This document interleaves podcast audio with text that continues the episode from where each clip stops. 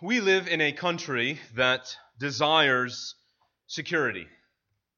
You consider, for example, how much our country spends on a national level in our uh, national budget on defense. Every uh, year, how much as a nation we spend on national security.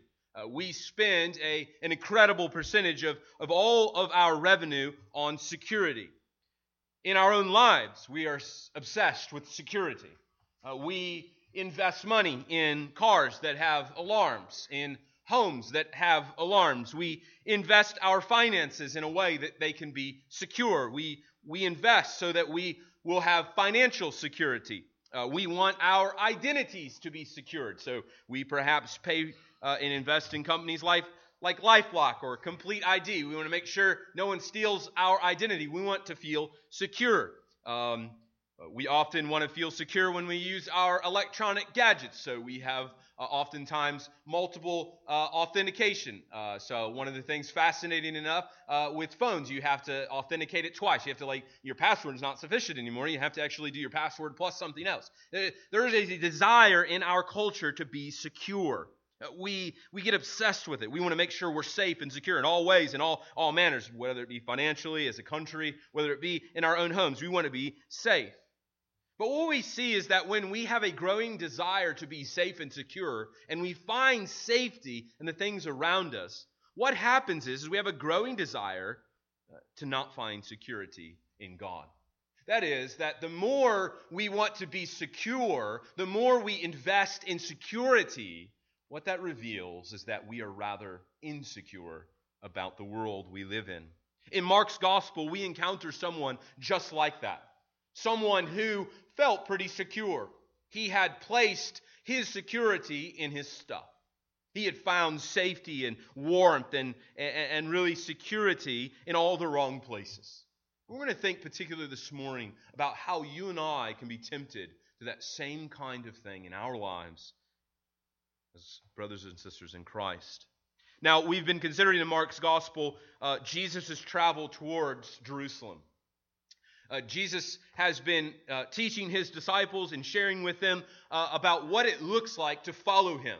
And so, if you ever wondered what does a Christian look like or what does it mean to follow Jesus, well, these verses in Mark's gospel are central to answer that question. In fact, all that we would say is really kind of founded right here in Mark 10 and Mark chapter, excuse me, Mark chapter 8, 9, and 10.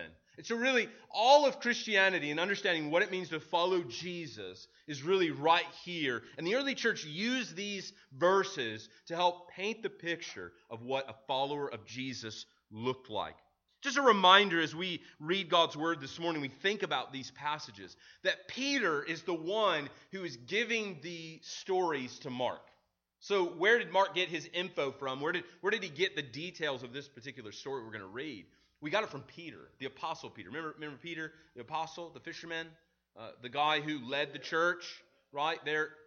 This is who Mark is getting this information from. And under the inspiration of the Holy Spirit, Mark delivers it to us this morning. I invite you to turn to Mark chapter 10 and verse 17. Mark chapter 10 and verse 17. And as Jesus was setting out on his journey, a man ran up and knelt before him and asked him, Good teacher, what must I do to inherit eternal life? And Jesus said to him, Why do you call me good? No one is good except God alone.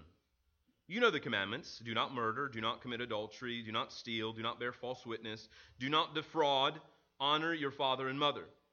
And he said to him, Teacher, all of these I've done from my youth. And Jesus, looking at him, loved him and said to him, you lack one thing. Go sell all that you have and give to the poor, and you will have treasures in heaven, and come and follow me.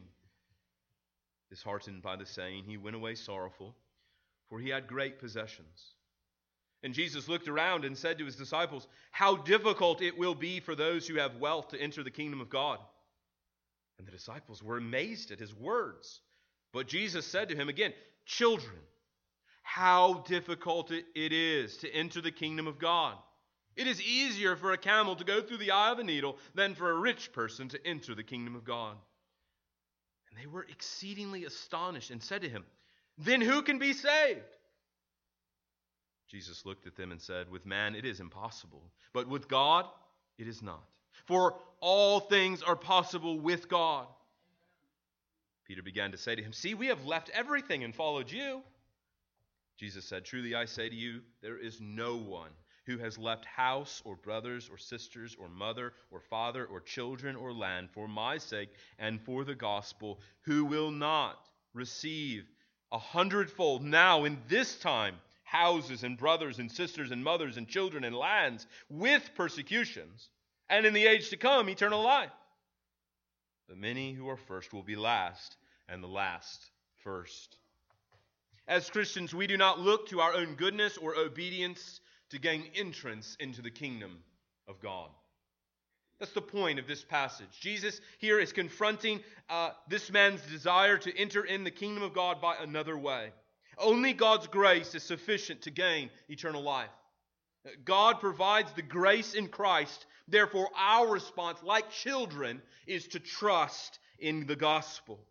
We find confidence because our inheritance is solely dependent on the power of God through the gospel of Jesus Christ. And Jesus outlines in this passage the radical demands of discipleship. Following Jesus will mean giving up everything in your life. Following Jesus will, will mean that you abandon all things and embrace solely Jesus. That it isn't Jesus plus you and your junk, but it's Jesus alone that is the foundation of your salvation. In Christ, we give up everything of this world to gain everything in the kingdom of God. So we're going to think about this morning. And I want to organize our thoughts really around the three questions that we saw in the passage. And really, you could say even the three characters that we were uh, uh, confronted by. First, the first sort of question uh, was the rich young ruler's question of, What can I do to inherit eternal life? The second was Jesus' question. Uh, Jesus and, and his response to that man. And his question is, Why do you call me good? And then thirdly, the disciples' wonderful question. You have to love them. Well, then who can be saved? Who can be saved? If the demands are so high, who then can be saved? So we're going to think about those three questions. Hopefully, that will serve to help understand what this passage means. Mark tells us that Jesus was traveling, and as he was setting out on his journey, uh, Jesus had been stopping at villages along his way uh, to Jerusalem. Um, Jesus will be entering into Jerusalem shortly in a few weeks for us, uh, but uh, what we often celebrate on Palm Sunday, uh, the triumphal entry. We're going to be coming to that passage shortly. So if you will, just think in your mind, if you remember, you know, sort of back to Easter, you know, triumphal entry, the resurrection, all, all the things, the passion in between. That's where we're at. We're just, we're, we're months ahead of that. So Jesus is sort of descending, sort of drawing near to the cross of Christ, of Calvary. He's, he's drawing near to that, and as he goes, he's going to town and he's sharing. What is he sharing? He's telling them about the kingdom of God. He's saying, Repent and believe, for the kingdom of God is at hand. The kingdom of God is here because the king is here.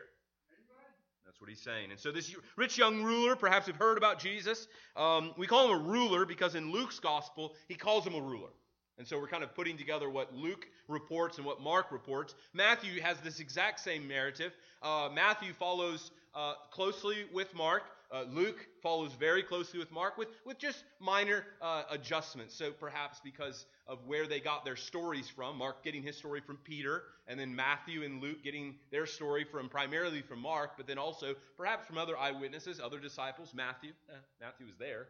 Uh, and so uh, Matthew reports his own thing. And so as you think about the parallel gospels, uh, they kind of give us little clues that perhaps we've missed here in Mark help round, round out the story. And so we know that this man is a rich, rich man, but he's not only rich, but he's, he's also a ruler. He, he's influential, he's powerful. This man has power and he's got money, right? Which often goes together, right? You have power, you have money, you have power. Uh, in, uh, in here in Mark's gospel, he says in verse 22 that he has great possessions. So, so Mark doesn't call him a rich ruler, young ruler, a rich young man like, um, like uh, our, our uh, ESV Bibles having a little heading there. But in verse 22, he says that he has great possessions. He's got a lot of stuff in his life. We don't know really how much that is. I think that's intentional, right? Because if there was a dollar amount there, what would we do? We would qualify ourselves. We would, we would, we would position ourselves according to how much he had. We don't really know, but we, we know that this man was wealthy. He was rich. Uh, Luke tells us that he was very rich. So uh, he wasn't just, you know, he wasn't just the rich guy. He was the really rich guy. You know, he, he wasn't he, wasn't just the little guy. He was the big guy. And so, uh, so we want to see that this man wasn't like giving up a few things. Jesus was calling this man to give up a lot of stuff, not just a few dollars, but perhaps in our day millions and billions of dollars. And what we see here is a man's desire to find righteousness in himself. Notice the question that he asked Jesus. He comes to Jesus, he goes to him, he kneels before him. He's perhaps learned about Jesus, maybe he heard some of his sermons. And there he is, and he asks Jesus, Good teacher, what can I do to inherit eternal life? Now, on the surface, that question seems quite natural. It seems like, you know, hey, that's, that's a pretty good question. In fact, if you really think about it, no one has asked that question yet. Not any of his disciples have even asked that question. Like, hey, how do we get into heaven? You ever fascinated by that? By the fact that, you know, as Christians, we I hear that question a lot. You know, how do we get into heaven? All those kind of things. But no one who heard Jesus regularly even asked that question. Not even his ding dong disciples, right? They didn't ever ask that question. They weren't even they weren't even asking about how they could get eternal life. But here comes this ruler, and he wants to know, hey, how do I get in on eternal life? But notice what he says. What must I do to inherit eternal life. This man, in the use of the word there of inherit, notice here he's using language that would have been very familiar to him. Uh, he probably didn't get his riches, you know, it wasn't a rags to riches story, perhaps. We don't know. Uh, but most likely, he inherited much of his wealth and then reinvested it and grew and got bigger and bigger, just like many wealthy people. They're not wealthy because they, you know, they sort of invest and boom, they hit the, they hit the lottery, but rather it's sort of a family thing. It, it continue uh, along. It's a, it's a passing down. And this inheritance, he wants to know, like, hey, how do I get in on this inheritance? So he's halfway true. But what we see here is a desire to find righteousness in his works. And the reason why we know that is because the way Jesus responds to him. What does Jesus say? Notice what Jesus says. He says, Do you know the commandments? Or you know the commandments, right? Like, hey, you, you know those, right? Uh, oh, yeah, I, I've kept every one of those from my youth. And so, what we see is this man is posturing himself in such a way as to see that it is his righteousness that will inherit him eternal life. What he wants to ultimately find out is did I do enough good deeds to inherit this eternal life? Matthew records the question this way What good deeds must I do? So it sort of fleshes out sort of his intent, doesn't it? What kind of good things do I need to do to get into heaven? Right? Perhaps it's a question you've asked yourself or maybe heard others ask. Hey, what do we got to do? What kind of good things we got to do? You know, kind of how many old ladies we got to walk across the street to get into heaven? You know, how much money do we got to give to the church? You know, how many, you know, nice gestures do we need to do in order to get into heaven? How do we get in? What do I got to do? And Jesus responds to him with a prodding and poking and stabbing question. Jesus, in his question, blows up this entire man's worldview. He destroys what this man believes and undermines everything he thought was true. Brothers and sisters, how are we tempted, like this young man, to look inwardly for our security in eternal life? How do we look at our possessions and our stuff and look and feel secure? This man was secure in his stuff. This man was confident in the things he had. We know that because he, he was very upset when Jesus confronts him and asks him to give everything up. This man had found safety. What, what he trusted in most was himself rather than God. And Jesus responds with this question Why do you call me good? What do you mean? I mean, that's not wrong. What's wrong with calling Jesus good? Jesus is good, right? Jesus is a good guy. I mean, man, he did a lot of good stuff. Why, well, why is Jesus upset with calling him good? Well, in this particular culture, no one would have called a teacher, very rarely, good. Uh, only God was good, as Jesus responds in, in his question. No one is good except God alone. Or a better translation, as the uh, Christian Standard Bible translates this uh, uh, God, no one is good except the one God. So there's no one good except for one. There's only one person that's good. That's what he means. There's only one person that's good, and that one person is God. And so the question he's asking really is Are you willing to call me God? Have you come to the place in your life where you're willing to say, I'm God? And if we look further into the story in verse 20, we see that this man is not. Where he says, Teacher, all these things I have kept from my youth. This man is struggling with understanding what is good and what is bad. For this man, he thought that he could find goodness in himself. He thought that his obedience to the law would be the basis for his inheritance of the kingdom.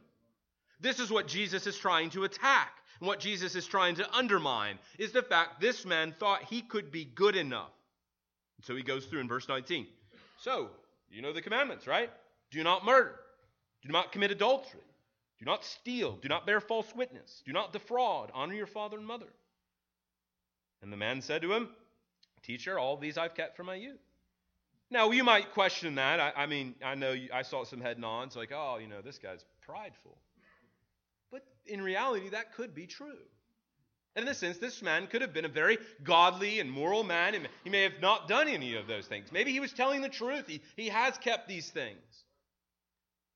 But what Jesus was exposing here is that the law is insufficient to save. The law is insufficient to save.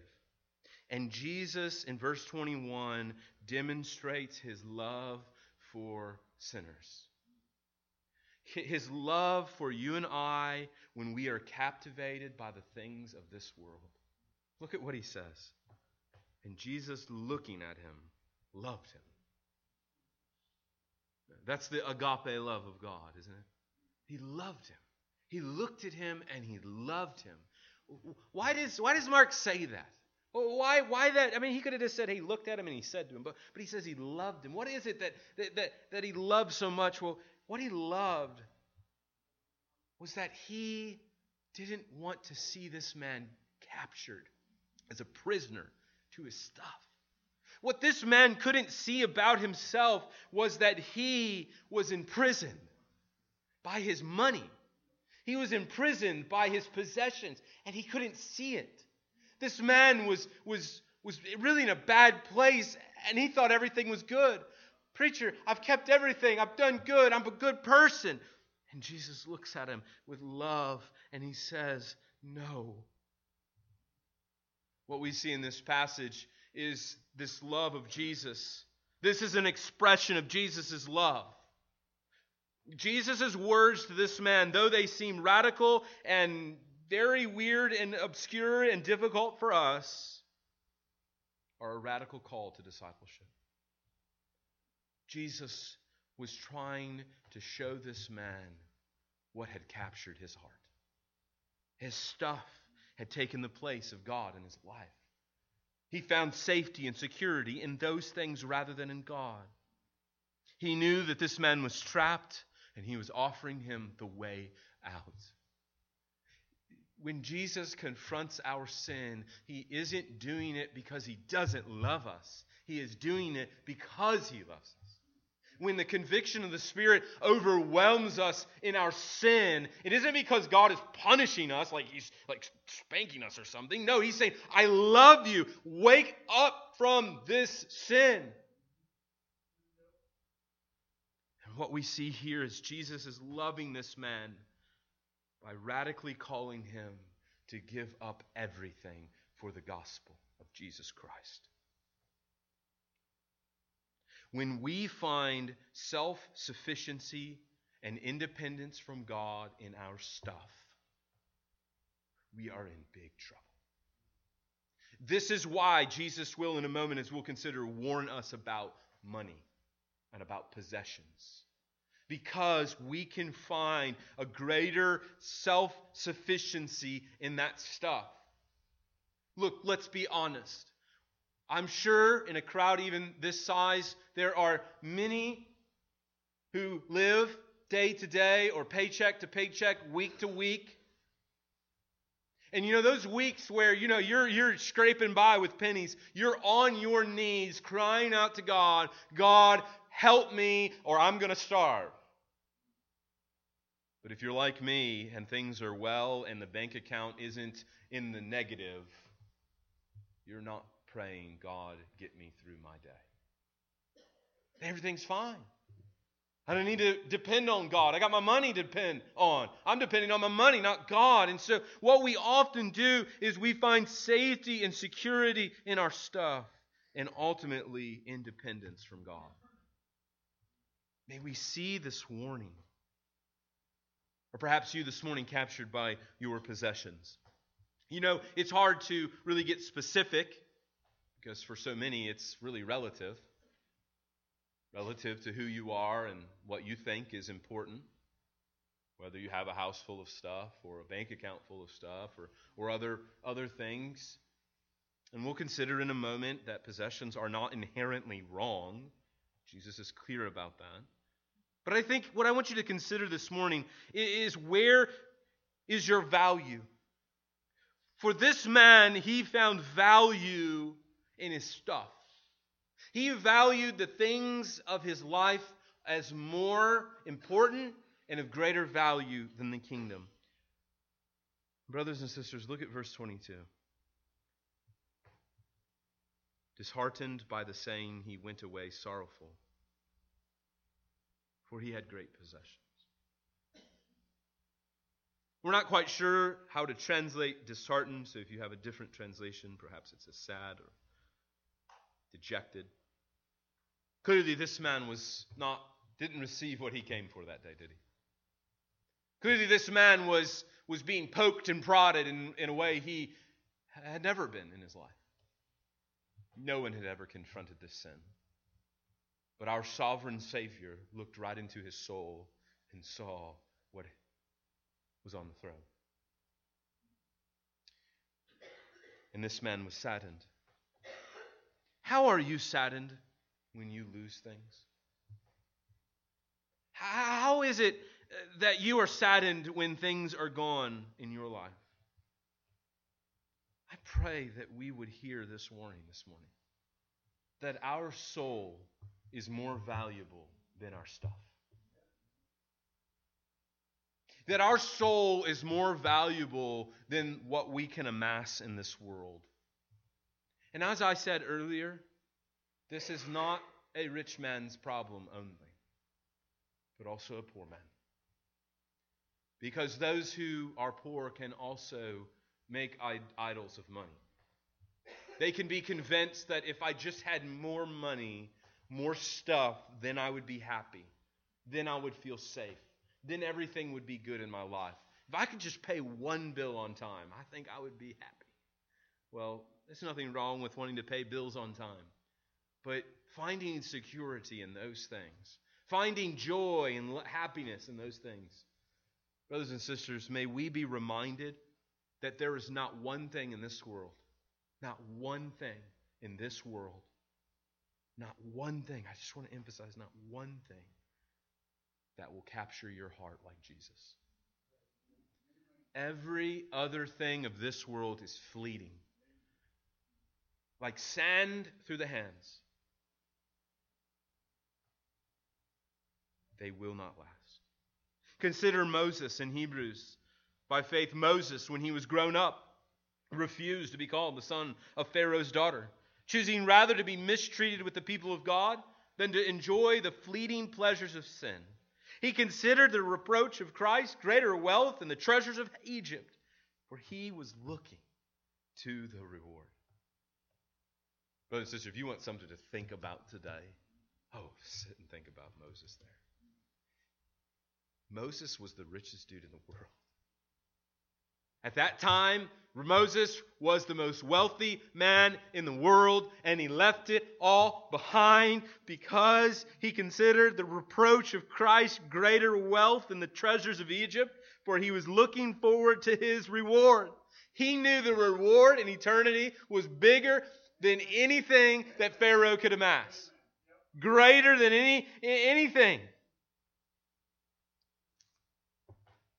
Reward of heaven is greater than anything you and I can amass. Our souls are infinitely more valuable than the junk in our lives. And we have to see these things. Notice Moses saw that they were fleeting. He said no. The, he, he recognized that possessions and stuff would not ever satisfy his soul. And as Christians, as, as, Christians in America, we need to wake up. Because materialism is running rampant in the church, not let alone in society. When we are captivated by the commercials we see, and we're told that that's what we need in life, we are being deceived and lied to Brothers and sisters, we must see the things of this world are fleeting and will never, nor were they meant to satisfy your soul. Let's move on to this last question, verses 23 through 31. Jesus is asked the question, Who then can be saved? And it's a question prompted by what Jesus says in verses 23 through 25. In verse 23, Jesus says some pretty radical stuff here this morning. He says how difficult it will be for those who have wealth to enter the kingdom of God. And he says again, children, it is difficult, how difficult it is to enter the kingdom of God. Why is it so difficult? Well, as we've already mentioned, riches and wealth lead to self dependency, self sufficiency and independence from God. Now, I want to be so clear. Is Jesus saying that money is bad? It's not what he's saying. God uses the resources we have to further the work of his kingdom, to send missionaries and, and to pay salaries and to have buildings that we can preach the gospel in. No, resources are not wrong, but it's where they take position in our hearts and lives. Do, are, they, are they the most important thing? Money ruins our soul because it creates a deceptive dependency upon stuff. We're deceived to think that everything is good in our lives. We, we're deceived to think that, brothers and sisters, this is why we must fight. I mean, really fight against prosperity preaching. This is why I am so adamant to preach against prosperity gospel preachers because they are deceiving you into thinking that the blessings of the Old Testament are applied to today. They're not only misinterpreting Scripture, they're deceiving you into your relationship with God. They're, they're making you think that your, your bank account is somehow connected to your relationship with God. Your bank, bank account has nothing to do with you and Jesus. And so stop watching them. Turn it off. Don't listen to Joel Osteen. Don't listen to that garbage. Don't listen to Creflo Dollar. Don't listen to, you know, half that stuff on TBN. I don't want to say all of it because sometimes weirdly they uh, they're confused. Look, uh, just don't don't for your own soul's sake stay away from that stuff because it will only ruin your heart. But why were the disciples so scandalized by Jesus' words? Why was it that they were so astonished and very astonished? Well, because they loved money. Jesus uses this story and this, this, this real event that happened in his ministry to teach his disciples then and us now about the danger and allures of stuff. Remember the disciples? They love position, don't they? Remember them arguing earlier about, hey, who's the greatest? We're going to see in a couple weeks, James and John, man, they really outdo even that. They're like, hey, man, we want to sit on the throne. We want to be king. We want to be, yeah, like, can we, we can, we like, we think we can run the kingdom with you. Like, can we have part in that? And and uh, so these disciples loved position and power, and most of them, not all of them, were wealthy. Most of them had significant amount. A fisherman uh, in that day, an owner of a fishing company. You know, James and John, the sons of Zebedee, Zebedee, their father, owning a fishing business there in Galilee, uh, would have been very prominent and wealthy. Peter owned his own boat. He had cash, right? The dude was wealthy. You didn't have, you didn't own your own boat unless you had money. Uh, Matt, Matthew, you know, we know what he did, right? He was skimming off the top, and he was stealing money from people, right? And so, so, so what we see here is that these disciples were the ones that really Jesus was poking. And their desire to find the most important of the world.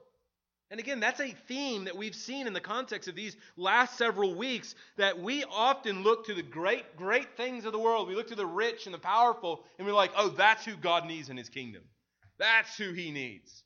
And we're reminded in the scripture reading this morning that no, God is glorified in our weaknesses, not in our strength.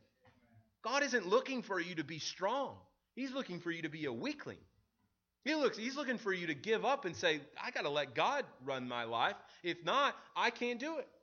And so it's about giving up us and our power, and not finding uh, our wisdom and strength, but rather saying, hey, God chose what is weak in the world to despise the strong. Look, if you are called by Christ and, and elected to salvation, you're a weakling. So am I. We just have to get real about that in our lives. He did not call us unto salvation because we are great, because rather He is great. And so, what we see here in Jesus' illustration, that it is very difficult to go to heaven. It ain't easy. In fact, Jesus says it's impossible. It's impossible for man. And he tells us this illustration in verse 25, which, by the way, I'm only missing this very briefly because it's been so mishandled and misinterpreted over the years. I think it helpful just to clarify in your mind. Uh, it is easier for a camel to go through the eye of a needle than for a rich person to enter the kingdom of God. Now, you perhaps have heard some fanciful story in your life as Christian about how there's some gate in the wall of Jerusalem called the Needle's Eye. That is not true, and it is not historical. Um, um, so, sorry uh, to burst your bubble there. Um, Jesus literally meant uh, a needle, and he literally meant a camel going through a needle. Um, that is not possible. Uh, that was common um, that, that there's there's other in Near Eastern cultures that same kind of thing. They would say like an elephant going through a needle, so on and so forth. So this was a common kind of way, common illustration, common hyperbole of Jesus' day to communicate the impossibility. And in fact, in Arab countries today, this same exact phraseology is used so what Jesus is saying isn't about some fanciful thing about a camel being humbled and going through a through a gate, but rather about a camel being squeezed through a needle and how that just doesn't even sound right and sounds impossible. Exactly. That's the point. It's impossible. It is impossible, Jesus is saying, the impossibility of inheriting the kingdom of God apart from the grace of God found in the gospel of Jesus Christ. That's what he's saying. That's what he says in verse 27. With things, with these things, with, with man is impossible. With God, it is not. For all things are possible with God. And so, what Jesus again is undermining is our desire to find security in us, whether it be our stuff or our self righteousness, our goodness and our obedience. Like, hey, I'm really, a, I, you know, I obey the law. I, I that is why, I, I, well, that is why putting Ten Commandments on the wall just aren't helpful because people are not made more, you know, all we're trying to do is clean people up to go to hell. And that is not helping them at all. What we need to post on the wall is the gospel of Jesus Christ, that you're saved by grace alone, through Christ alone, not through the law. The law came after grace and after salvation. Remember, the law came after the Israelites had already been saved. So grace came before law. But what we see here is that following Jesus is radically difficult and it is costly. Jesus says to his disciples, Look, if you don't give up everything, you can't follow me. We've heard that before. But what we see here, Peter responding here in verse 28, and I just want to look right here, just sort of camp out here for just a moment. Peter began to say to him, See, we've left everything and followed. Peter didn't quite grasp the gospel just yet. He didn't quite grasp all the implications of the gospel, but he was beginning to see that, that following Jesus demands radical changes in our life. These men left everything behind. They left, they left their wealth, they left their families and children to follow Jesus these three years. But Jesus comforts them.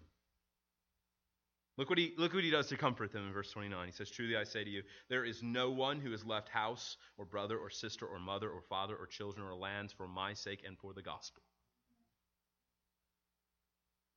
who will not receive a hundredfold, that is, a hundred percent back, now in this time I want you to say, look at. He says, right now, in this time, houses and brothers and sisters and mothers and children and lands with persecutions, and in the age to come, eternal life.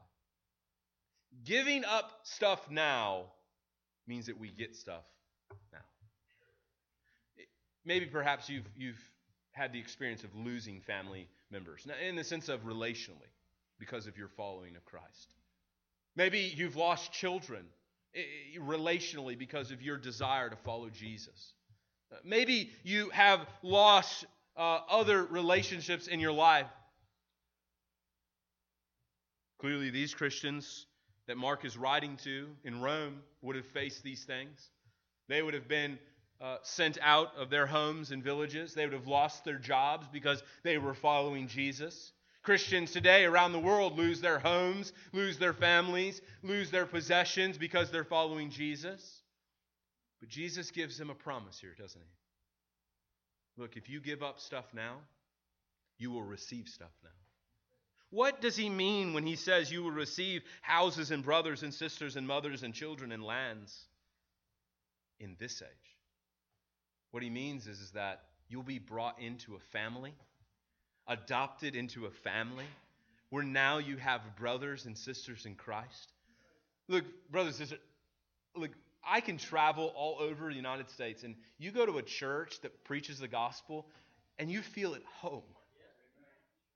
You, you, you sit next to a brother in Christ who you've never met before, and they you just feel at home with them. They're a brother in Christ. You, you have this like love for them that I don't even know you and I love you.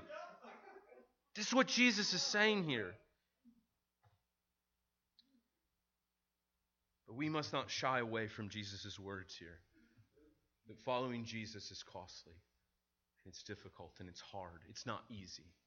We should never, ever tell someone, oh, it's going to be an easy road now you're following Jesus. No, Jesus says you're going to lose a lot of stuff if you want to follow me.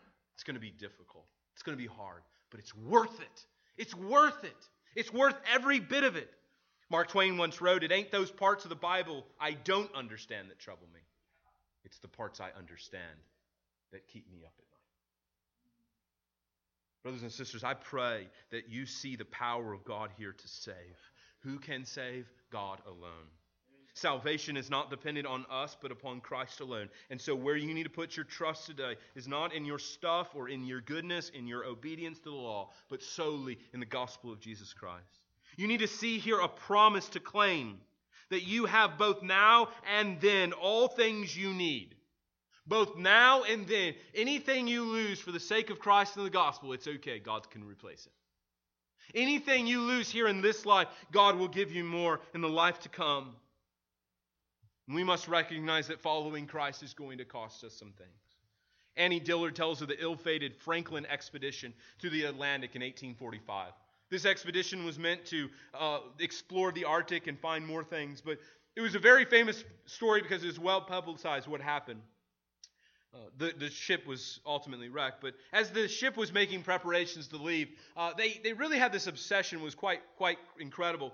Uh, they they put things on the ship that would have been more suitable for like a, a Royal Navy ship. They put things on the ship uh, like a large library, a hand organ, china place settings, uh, cut glass wine goblets, and, and sterling silver flatware instead of adding additional coal for their journey. The ornate silver flatware was engraved with the individual offers, officer's initials and family crest. When search parties went out to go find the, the ship after it had, after it had wrecked, they, they began to find things that were quite strange. They, they found clumps of body uh, there that were walking together. Uh, when the supplies ran out, they, they began to go out and find supplies. They could kind of piece together what happened after the crash. And one of the things that had happened, uh, one of the things they found was skeletons that wore fine blue cloth uniforms edged with silk braid hardly to match the, the extreme climates that they were in. Uh, another apparently chose to carry with him the place settings of, of fine silver as he went to find food. What must have he been thinking as he was taking that, that, that silver with him as he was looking for food? And as we think about the silliness of that, and a true story, one of the things we have to see is that our hanging on to things that are ultimately useless will look no less foolish to us in eternity. I often say if you would just think about your problems right now, the things that have you distressed right now today. And if you're a Christian, you think about that problem that you're having right now, that difficulty. How will you view that in a trillion years? How will you view that particular issue in one trillion years from now in eternity? Oh, it will look foolish to you that you spent so much time thinking about it and worried about it. Many cannot envision life without the things they cherish, and they're in danger of losing the only life that counts. What are you captured by today? Is it your possessions? Is it your people? Your stuff? Your influence? What is it that get, that you can't give up to follow Jesus? What is it that you say, Jesus, you're just not enough for me? I have to have this in my life. Let's pray. Gracious Father in heaven, we give you glory and praise, and we pray that this word would bear fruit in our lives. Father, awaken us through the sin of materialism and idolatry, finding security in our possessions. Father, may we see the warnings here clearly in your word that this rich young man went away we don't know what happened to him. We don't know if he ever turned back and gave up everything to follow Christ. Father, you are calling us to give up things in our lives. There are things that we hold on to, that we cherish more than we cherish you. And I pray that you would awaken our souls by the power of your Spirit, that you would expose these things in our hearts. Let us live and find sufficiency in Christ alone and not in the things of this world. We give you glory. We praise the name of Christ. Amen. Peter